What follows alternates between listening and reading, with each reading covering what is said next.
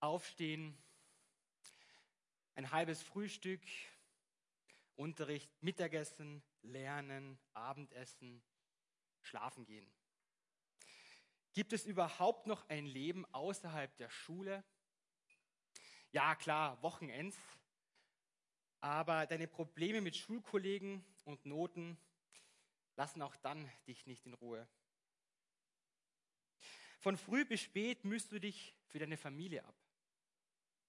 Doch anstatt dir zu danken, musst du dich mit deinen Kindern streiten, dass sie endlich wieder mal ihre Spielsachen und Klamotten aufräumen und sich doch vertragen sollten. Wenn doch nur die Nächte besser wären. Tja, und dann will dein Mann auch noch Sex von dir. In der Arbeit hast du es nicht nur mit vielen Anforderungen, sondern auch mit schwierigen Kollegen zu tun. Anstatt gelobt zu werden, bekommst du von deinem Chef nur gesagt, was du wieder falsch gemacht hast. Und wieder Überstunden, weil du mit deiner Arbeit nicht fertig geworden bist. Hier und da zwickt's und zwackt's. Die besten Jahre deines Lebens sind vorbei. War das alles? Die Zeit ist so schnell vergangen. Resignation schleicht sich ein. Scheiße, jetzt habe ich schon wieder gesagt. Ich schaffe es einfach nicht, mein Verhalten zu ändern. Ach, ich wünschte mir, jemand anders zu sein. Mit etwas mehr Muskeln, weniger Fett, ein bisschen größer oder na, doch ein bisschen kleiner. Hauptsache hübscher und intelligenter. Du bist krank, kämpfst mit körperlichen oder seelischen Beschwerden und eine Besserung deines Zustandes ist einfach nicht in Sicht. Vielleicht, weil du eine unheilbare Krankheit hast oder niemand so genau sagen kann, was eigentlich mit dir los ist. Aus unterschiedlichen Gründen musstest du deine Heimat verlassen, deine Familie oder Freunde und vieles von deinem Besitz zurücklassen.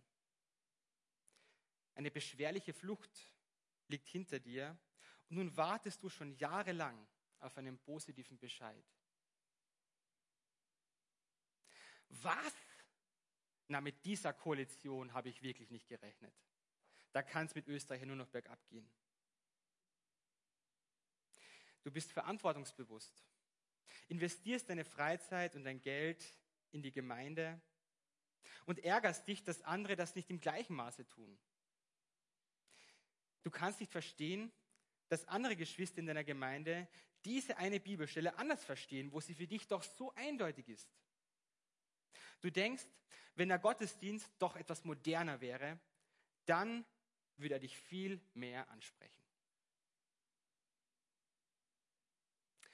Ich weiß nicht, in welcher Krise du dich gerade befindest. Oft denkt man ja, dass das, was man selbst erlebt, im Vergleich zu anderen ja gar nicht so schlimm ist. Man fängt an, seine eigene leidvolle Situation herunterzuspielen. Und ja, auch wenn es einen Unterschied gibt zwischen dem, dass ein mir, mir nahestehende Person verstorben ist oder ein mir nahestehendes Haustier, so sind doch die Gefühle oft die gleichen. Sorgen, Ängste und Nöte, Unzufriedenheit und Überforderung, Stress, Trauer und Einsamkeit, Schmerzen, Wut und Hass, Verzweiflung und Hoffnungslosigkeit. Vielleicht jetzt, vielleicht irgendwann in diesem neuen Jahr, aber ganz bestimmt irgendwann in deinem und meinem Leben kämpfen wir mit dem einen oder anderen leidvollen Gefühl eines unerträglichen Umstands, das uns an die Grenzen bringt, das so ein Kreuz ist und das für uns zu schwer ist zu tragen. Und du fängst an zu beten, vielleicht wie Jesus im Garten Gethsemane, Herr, lass doch diesen Kelch an mir vorübergehen. Bis du irgendwann zu Gott schreist, Herr, hilf mir. Aber nichts ändert sich. Und irgendwann haltest du es nicht mehr aus. Du möchtest am liebsten deine Koffer backen und raus aus der Situation. Raus aus der Schule, der Familie, der Arbeit, dem Alter, raus aus dem sündigen Verhalten, deinem begrenzten Mann oder Frau sein, der Krankheit, der Depression, dem Asylstatus, raus aus Österreich, raus aus dieser Gemeinde. Immer wieder kommen wir in Situationen, vielleicht bist du gerade in solch einer oder vielleicht erwartet dich eine dieses Jahr, in denen wir meinen, nicht überleben zu können. Und damit sind wir nicht alleine. In Gottes Wort gibt es genug Situationen, in denen auch andere Menschen in so einer leidvollen Situation waren. Und heute möchte ich euch in eine solche mitnehmen, nämlich in eine Situation, die das Volk Israel betraf. Seit mehr als 20 Jahren nun schon predigt der Prophet Jeremia dem Volk Gottes, Tag ein, Tag aus, dass sie umkehren sollen, denn das Gericht Gottes kommt über sie. Warum? Weil sie treulos sind.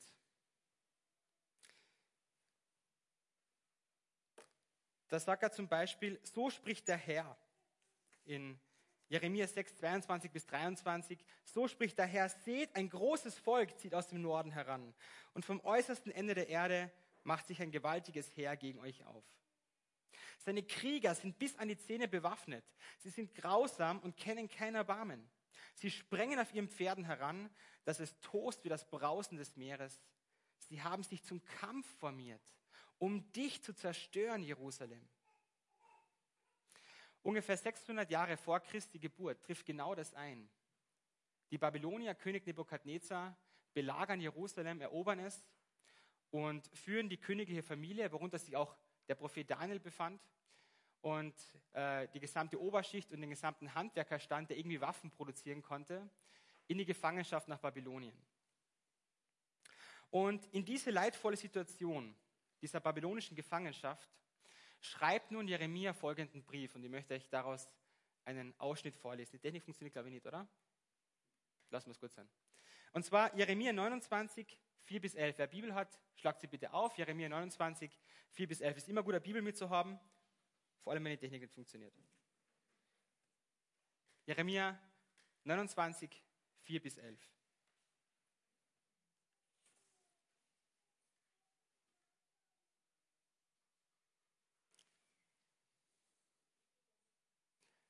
Jeremia 29, 4 bis 11.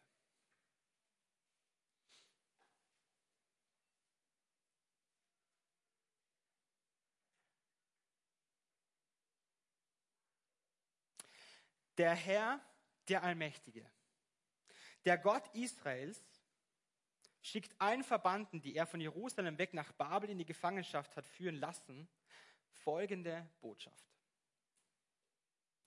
Baut Häuser und richtet euch dort zum Wohnen ein. Legt Äcker und Gärten an und freut euch an den Früchten, die ihr erntet. Heiratet und zeugt Söhne und Töchter. Sucht für eure Söhne Frauen und verheiratet eure Töchter, damit sie Söhne und Töchter zur Welt bringen. Euer Volk soll wachsen und nicht kleiner werden. Setzt euch ein für den Frieden und das Wohlergehen Babels, wohin ich euch als Verbannte geschickt habe. Betet für das Wohlergehen der Stadt, denn wenn die Stadt, in der ihr gefangen gehalten werdet, Frieden hat, habt auch ihr Frieden. Der Herr, der Allmächtige, der Gott Israel spricht, Lasst euch von den Propheten, die mit euch nach Babel geführt worden sind, und von den Wahrsagern nicht täuschen. Schenkt auch euren Träumen, die ihr euch erträumt, keinen Glauben. Sie geben vor, in meinem Auftrag zu sprechen, aber ihre Versagungen sind nur Lügen. Ich habe sie nicht gesandt, spricht der Herr. Denn so spricht der Herr, erst wenn 70 Jahre vergangen sind, werde ich mich wieder liebevoll um euch bemühen. Dann will ich das Gute, das ich euch versprochen habe, in Erfüllung gehen lassen und werde euch wieder in euer Land zurückbringen. Denn ich weiß genau, welche Pläne ich für euch gefasst habe, spricht der Herr. Mein Plan ist, euch Heil zu geben und kein Leid. Ich gebe euch Zukunft und Hoffnung. Wenn ihr dann zu mir rufen werdet, will ich euch antworten. Wenn ihr zu mir betet, will ich euch erhören. Wenn ihr mich sucht, werdet ihr mich finden. Ja, wenn ihr ernsthaft mit ganzem Herzen nach mir verlangt, werde ich mich von euch finden lassen, spricht der Herr. Ich will euer Geschick wenden und euch aus allen Völkern und von allen Orten, wohin ich euch vertrieben habe, zusammenbringen, spricht der Herr. Ich will euch wieder dorthin zurückbringen, von wo ich euch fortgejagt habe.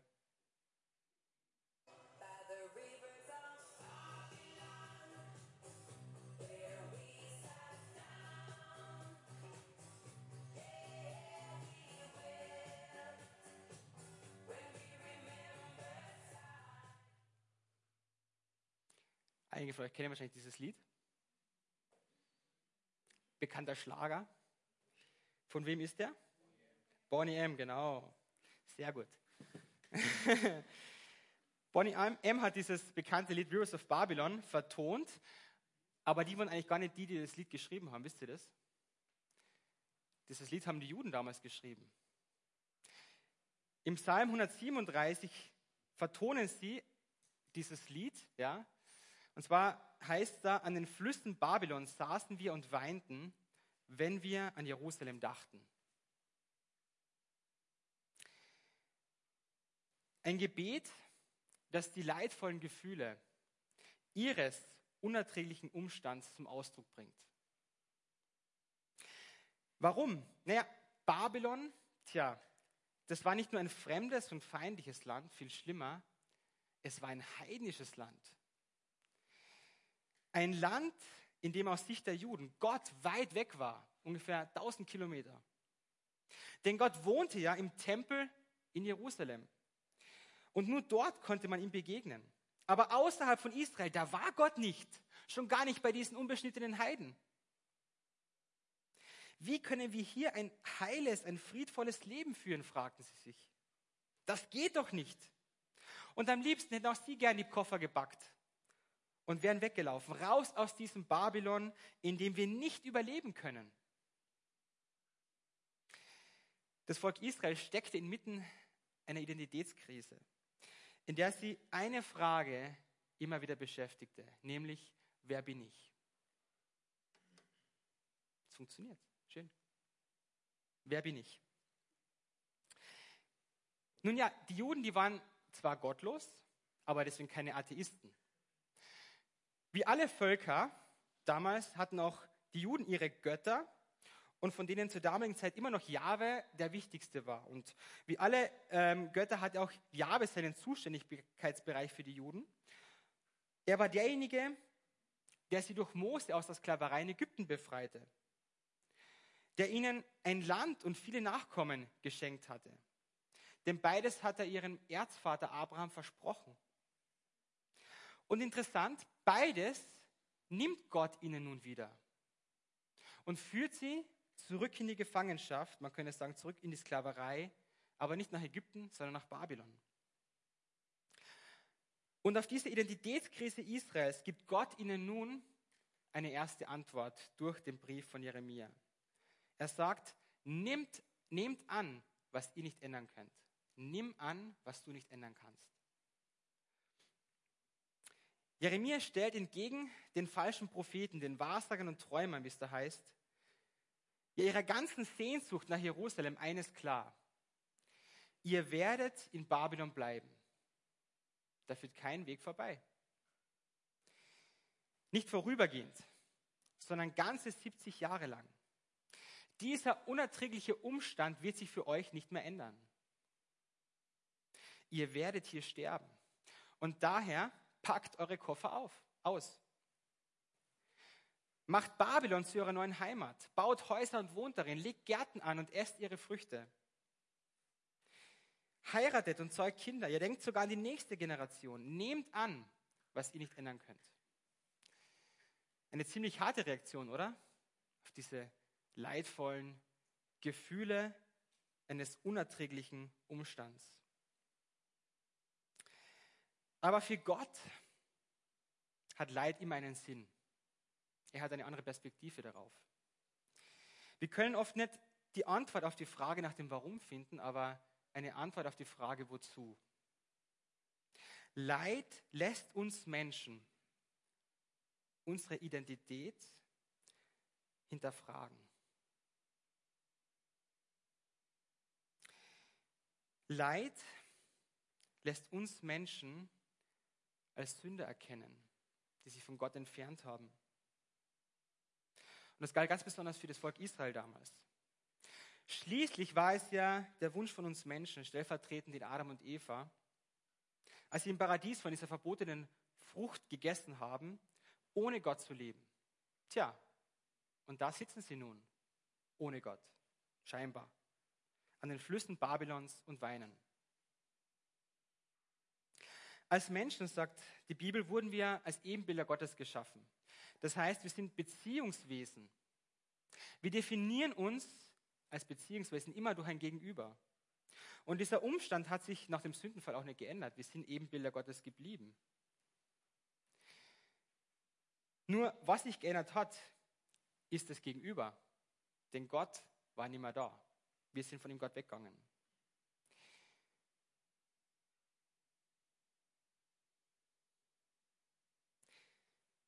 Weil Gott uns Menschen aber nachgegangen ist und sich insbesondere dem Volk Israel zugewandt hat, beginnen mit Abraham, gab es Zeiten, in denen sich das Volk Gottes auch wirklich als Ebenbild Gottes erkannte, als bedingungslos geliebt, weil Gott die Liebe ist.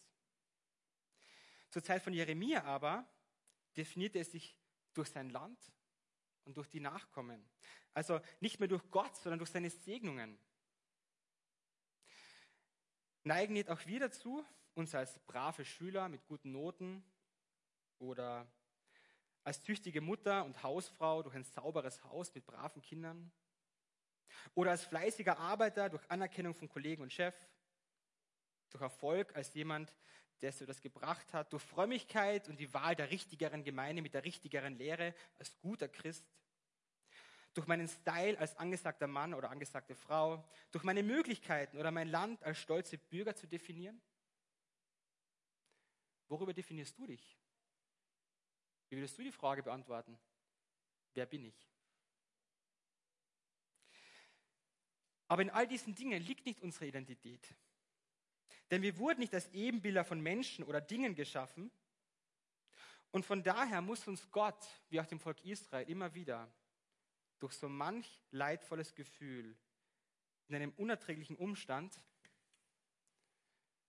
diesen Irrweg wieder deutlich machen.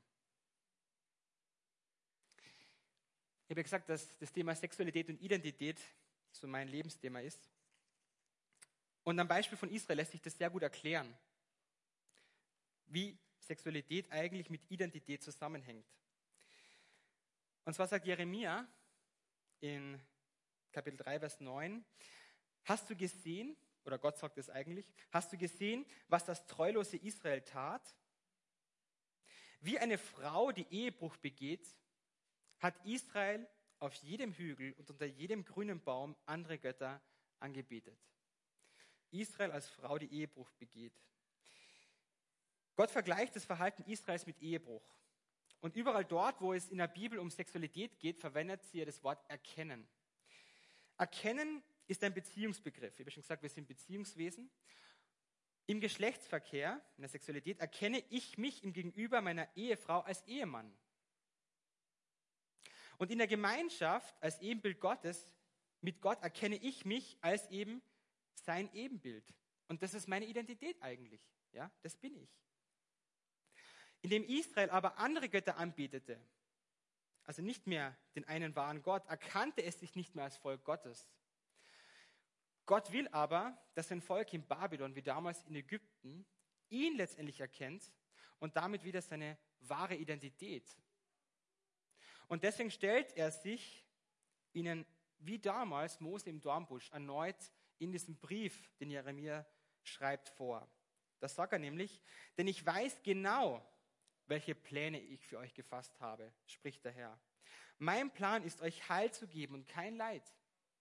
Heil und kein Leid. Ich gebe euch Zukunft und Hoffnung. Weder die leidvolle Situation des Volkes Israels noch unsere ist Gottes allmächtigem Wirken entzogen. Er stellt sich zweimal in diesem Text als der Allmächtige vor. Ich bin Gott, der Allmächtige, euer Gott. Glaubt ja nicht, dass ich nur im Tempel von Jerusalem wohne oder in Israel Einfluss hätte. Glaube ja nicht, dass ich nicht in deiner Krise bin. Glaube ja nicht, dass ich nicht in deiner Krise bin. Als ich heute Morgen von Villach hergefahren bin, wunderschönes Wetter, strahlend blauer Himmel. Und nach Börtschach sehe ich Klagenfurt und ich sehe nur eine Wolkendecke. Ja. Denke ich mir, oh nein. Jetzt ist schon die Sonne rausgekommen, aber die Sonne war da, ja, als ich nach Klagenfurt reingefahren bin. Nebel, aber die Sonne war da. Wir haben sie nur nicht gesehen. Glaube ja nicht, dass Gott nicht auch in deiner leidvollen Situation ist. Er ist da. Denn er sagte damals eins zu Mose im Dornbusch, ich habe genau gesehen, wie mein Volk in Ägypten unterdrückt wird. Ich habe gehört, wie es um Hilfe schreit gegen seine Antreiber. Ich weiß, wie sehr es leiden muss und bin herabgekommen, um es von seinen Unterdrückern zu befreien. Sagt zum Volk Israel, der Ich bin da, hat mich zu euch geschickt, der Herr. Er ist der Gott eurer Vorfahren, der Gott Abrahams, Isaaks und Jakob, Jakobs. Gott ist da. Er ist jetzt in einer leidvollen Situation da und er wird dieses Jahr über oder irgendwann in deinem Leben, wo du leidvolle Situationen erlebst, er wird da sein. Er ist da. Er ist der Ich bin da. Und er ist da, um für uns da zu sein. Ja, er ist kein Sadist, der sich freut. Haha, schön, dir geht schlecht. Ja. Nein, ich gebe euch Zukunft und Hoffnung. Er hat keine Freude an dem Leid. Er will retten. Das ist sein Wesen. Und es hat sich nicht verändert bis heute. Und es wird deutlich, wenn man mal ein bisschen größere Perspektive bekommt von der Geschichte Gottes mit Israel. Nach 70 Jahren durfte das Volk Israel ja wieder nach Hause, also nach äh, Jerusalem und Israel zurückkehren. Und viele, viele, viele Menschen sind zurückgekehrt. Das Überraschende aber, viele, viele, viele Menschen sind in Babylon geblieben. Warum? Naja, Israel war ja zerstört, verwüstet. Es gab kaum Arbeit, die Leute dort waren arm, hatten wenig zu essen. Die Lebensbedingungen waren einfach schlecht. Ja? Und in den folgenden Jahrhunderten, bis hin zu Jesu Geburt, sind wieder viele von Israel ausgewandert in alle Welt, rund ums Mittelmeer. Man schätzt, dass ungefähr drei Viertel aller Juden im ersten Jahrhundert nicht in Israel lebten. Drei Viertel aller Juden. Und interessanterweise, und jetzt kommt's, war das die Gruppe, die das Evangelium als erstes erreicht hat. Viele von ihnen kamen durch Paulus und seine Mitarbeiter zum Glauben. Die Apostelgeschichte beschreibt, ja, dass sie nämlich zuerst ja zu den Juden gingen und ihnen das Evangelium in den Synagogen verkündigten. Und kirchengeschichtlich betrachtet lässt sich die Ausbreitung des Evangeliums nicht vorstellen, nicht vorstellen, ohne die Zerstreuung der Juden. Das Evangelium breitet sich im ersten oder in den ersten paar Jahrhunderten aus, wird 300 später zur Staatsreligion im Römischen Reich, das muss ich mal geben, ja? weil 600 Jahre zuvor Menschen ihre leidvolle Situation angenommen haben. Ja? Nimm an, was du nicht ändern kannst. Gott möchte dir Heil und Zukunft geben. Jeremia gibt den Juden damals, aber auch uns heute noch eine zweite Antwort. Er sagt, verändere, was du ändern kannst. Also nimm an, was du nicht ändern kannst, aber verändere, was du ändern kannst. Gott will seinem Volk und auch uns heute unsere wahre Identität aufzeigen und darüber hinaus auch den eigentlichen Auftrag, den er mit uns als Ebenbilder Gottes vorhatte, den er mit Adam und Eva vorhatte. Es geht nun nicht mehr um die Frage, wer bin ich, sondern auch um die Frage, wozu bin ich da? Wozu bist du da? Das Volk Gottes soll die nächsten 70 Jahre nicht einfach nur in den Flüssen Babylons herumsitzen und weinen, ja, mit der guten alten Zeit im, im Hinterkopf, sondern das Hier und Jetzt aktiv mitgestalten. Letztendlich lag darin ja der Sinn und Zweck, warum Gott Abraham berufen und ihm ein Land und viele Nachkommen versprochen hat. Gott hatte ja was vor mit dem Volk Israel. Dann befahl der Herr Abraham, steht da in 1. Mose 12, 1 bis 2, verlass deine Heimat, deine Verwandten und die Familie deines Vaters und geh in das Land, das ich dir zeigen werde. Von dir wird ein großes Volk abstammen. Ich will dich segnen und du sollst in der ganzen Welt bekannt sein. Ich will dich zum Segen für andere machen. Also Gott segnet Abraham, damit er letztendlich ein Segen für andere ist. Und in dieser Hinsicht ist auch Vers 7 in unserem Predigtext zu verstehen. Da heißt ja, setzt euch ein, ja, seid ein Segen für den Frieden und das Wohlergehen Babels, wohin ich euch als Verbannte geschickt habe. Betet für das Wohlergehen der Stadt, denn wenn die Stadt, in der ihr gefangen gehalten werdet, Frieden hat, habt auch ihr Frieden. Vom griechischen Wort für Stadt, nämlich Polis, leitet sich unser deutsches Wort Politik ab. Also was, ähm, was Jeremia, was Gott da eigentlich zum Volk Israel sagt, ist, werdet gesellschaftspolitisch aktiv. Sondert euch nicht ab, sondern mischt euch ein. Und ein gutes Beispiel dafür ist der anfangs erwähnte Daniel, ja, der zur königlichen Familie gehörte, der unfreiwillig mit in die babylonische Gefangenschaft gehen musste. Da heißt in Daniel 1, Vers 17 und 20, und Gott schenkte Daniel, Hanania, Michael und Asajaden Einsicht und Verständnis für die Wissenschaft und alle Schriften ihrer Zeit. Und immer wenn eine schwierige Frage beraten werden musste, die Verstand und Einsicht erforderte, wandte sich der König an diese Männer. Dabei fiel ihm auf, dass sie allen Gelehrten und Zeichendeutern seines Reichs zehnmal überlegen waren. Was tat Daniel? Daniel, wie auch seine drei Freunde, stellten all das Gut, das Gott ihnen in ihrer Identität anvertraut hat, mit all dem Gut, mit dem er sie gesegnet hat, in den Diensten des Erzfeindes des Volkes Israels, König Nebukadnezar. Und weil sie im Auftrag Gottes handelten, segnete er sie noch mehr, sodass sie in ihrem Dienst noch erfolgreicher wurden, nämlich erfolgreicher als alle anderen Juden und Nichtjuden im damaligen babylonischen Reich. Könnt ihr euch die Reaktion der damaligen Juden vorstellen, wie die über Daniel und seine drei Freunde gedacht haben? Die einen werden gedacht haben, das sind irgendeine politischen Kollaborateure und die anderen werden gedacht haben, die sind vom Glauben abgefallen. Doch Jeremia sagt, macht's, ja? Verändert, was ihr ändern könnt. Und Daniel, wie auch seine drei Freunde, waren bereit, nicht nur ihre Hände schmutzig, sondern auch ihren Ruf unter Gottes Volk stinkig zu machen. Und ebenso braucht die Gesellschaft in Europa, in Österreich, in Klagenfurt uns Christen.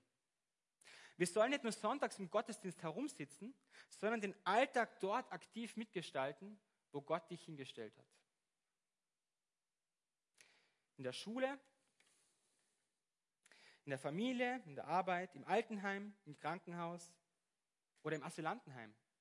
Egal ob du jung oder alt, Inländer oder Ausländer, krank oder gesund, mit oder ohne Heiligenschein, in der richtigen oder richtigeren Gemeinde bist. Und zwar mit oder in deinem begrenzten Mann und Frau sein. So wie du bist. In diesem Sinne gibt es keinen ähm, geistlichen oder ungeistlichen Beruf oder Stand.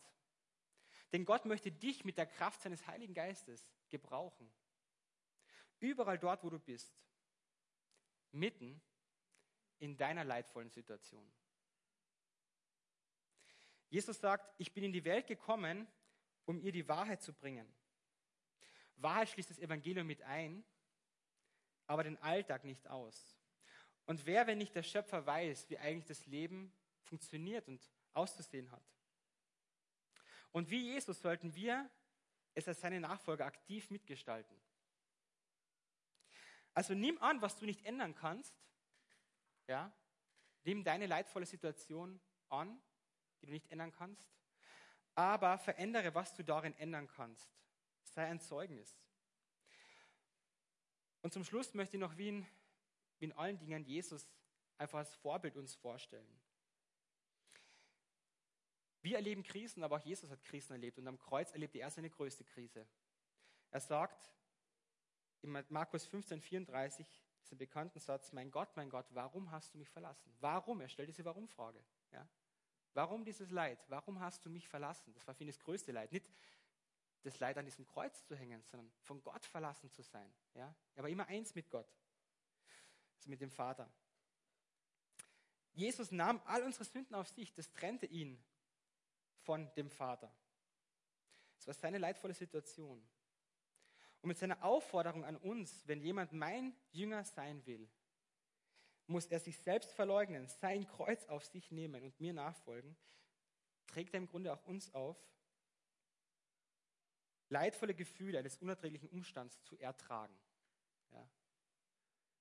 Anzunehmen was du nicht ändern kannst, aber ändern, was du verändern kannst.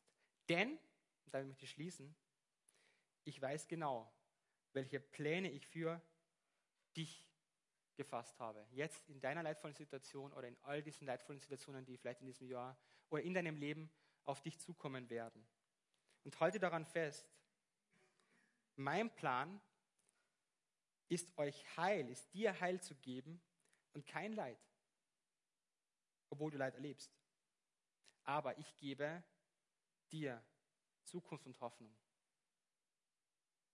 Himmlischer Vater, ich danke dir, dass du uns so sehr liebst, dass du uns, ähm, dass du in diese Welt gekommen bist. Das haben wir jetzt zu Weihnachten gefeiert.